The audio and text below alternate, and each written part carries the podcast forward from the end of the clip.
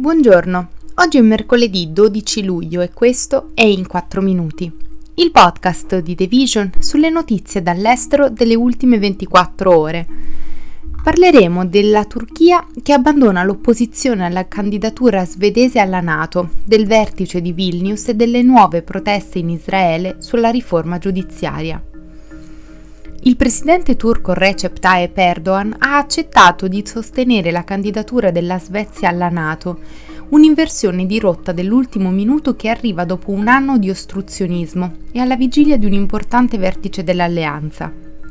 L'accordo, annunciato lunedì nella capitale lituana di Vilnius, non conferisce l'adesione, ma se la Turchia ratificherà l'ingresso del paese del nord Europa, la Nato crescerà, consolidando un importante cambiamento nella sicurezza europea dopo l'invasione dell'Ucraina da parte della Russia dello scorso anno.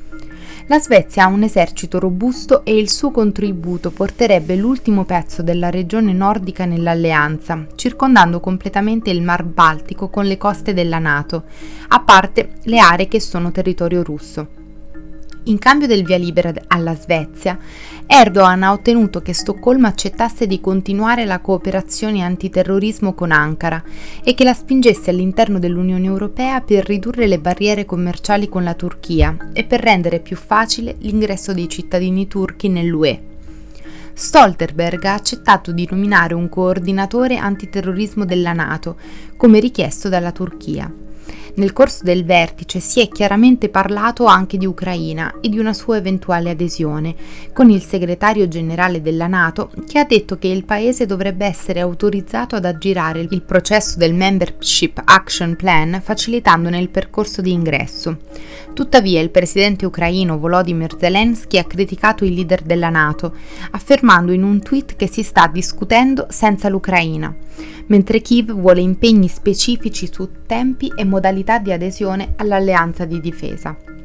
Ma poiché l'amministrazione Biden è tra quelle riluttanti a stabilire chiare precondizioni per l'Ucraina mentre rimane in corso la guerra con la Russia, la questione chiave per l'alleanza potrebbe essere cos'altro negoziare durante il vertice per fornire rassicurazioni a Kiev e inviare un messaggio inequivocabile a Mosca.